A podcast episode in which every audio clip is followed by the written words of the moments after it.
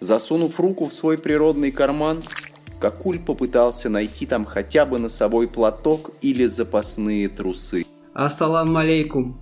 Можно ли кириешки с Е631? Слушай, а сколько у него ночь стоит? У него ночь?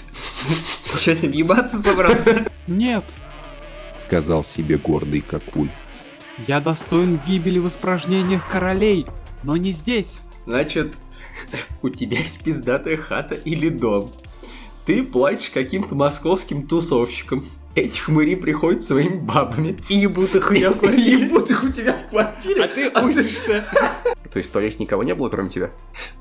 То у меня там обычно толпа. Привет, детка! Привет, ты такая красивая сегодня. Хочешь, может быть, потеребить мои шарики? Я загадочен и мрачен, но не гений, не злодей Вышел в полночь на охоту, я насильник голубей То есть, по факту, если мы сейчас запишем с тобой нормальный трек, ну, там чуваки как будто хуй изо рта не успели вынуть, читают. То есть, если у нас хотя бы будет связанная речь, то мы уже, типа, лайк получим. «Кружку подвечного коктейля», — сказал он намеренно грубым голосом.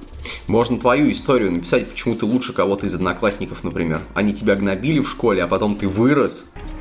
Но сейчас, стоя посреди охваченного огнем города, среди изуродованных тел очканийцев, многих из которых он знал почти с младенчества, Какуль нашел в себе силы и не заморал портки. Но в то же время у меня есть предложение, хотя оно тебе, возможно, не понравится.